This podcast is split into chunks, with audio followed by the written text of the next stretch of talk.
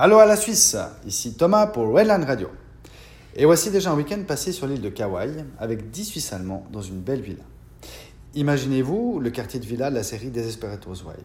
Eh bien, on a l'impression d'y être, avec les palmiers en plus.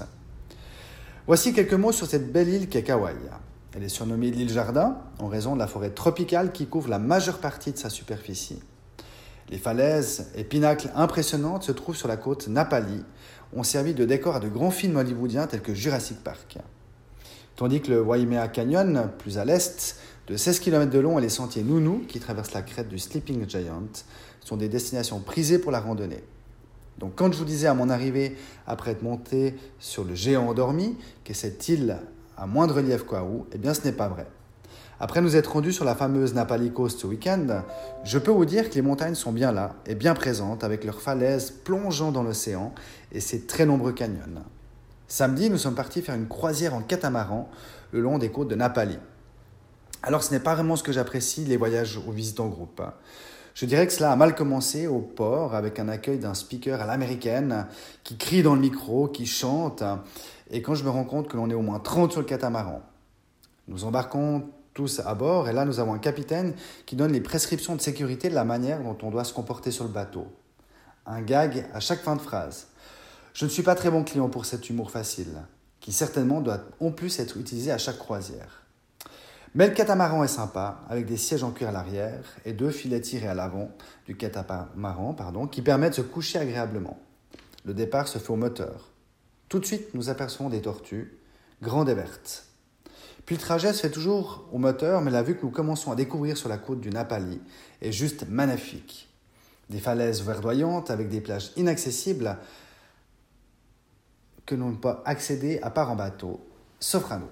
Et puis, tout d'un coup, des dauphins s'invitent à faire un bout de voyage avec nous, à nager sous le bateau et à côté, pour en sortir et sauter et faire des bonds hors de l'eau.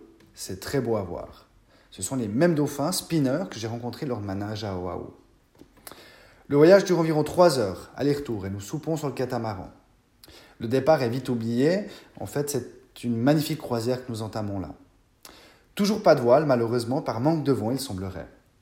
Le bateau maintenant fonce pour entrer. Il prend les vagues et nous sommes à l'avant du bateau, avec cette impression de voler au-dessus de chaque vague. En plus, nous sommes mouillés. Mais c'est vraiment sympa. Nous rigolons bien et nous passons un agréable moment. Le dimanche, nous partons faire un trail de 5 heures dans ces fameuses montagnes du Napali et nous voyons d'en haut ce que nous avons vu d'en bas la veille. Nous découvrons également cette terre typique d'Hawaï et extrêmement rouge par endroits. C'est assez fou. Une, végétation toujours aussi luxuriante, de très belles fleurs et d'innombrables chutes d'eau à l'horizon. Nous avons même la chance d'en aborder une lors de notre trail. Nous la voyons d'en haut et la chute est vertigineuse sur environ 50 mètres. Et puis, il y a ces vallées au loin, ces canyons qui regorgent d'arbres avec des nombreuses couleurs vertes, plus différentes les unes que les autres. C'est vraiment incroyable. C'est une belle découverte et je me réjouis de vous raconter la suite. Pour terminer cette capsule, j'aimerais vous citer ce texte que j'ai trouvé dernièrement, mais malheureusement, je ne sais pas de qui il est. Il dit ceci.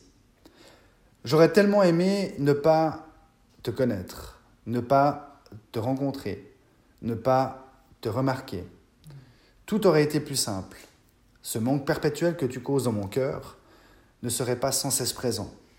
Ce désir que tu me procures lorsque nos chemins se croisent ne serait pas aussi douloureux. Cette perte totale de raison, lorsqu'il s'agit de toi, ne serait pas aussi terrifiante. Cet amour que tu provoques en moi ne serait pas aussi dévastateur.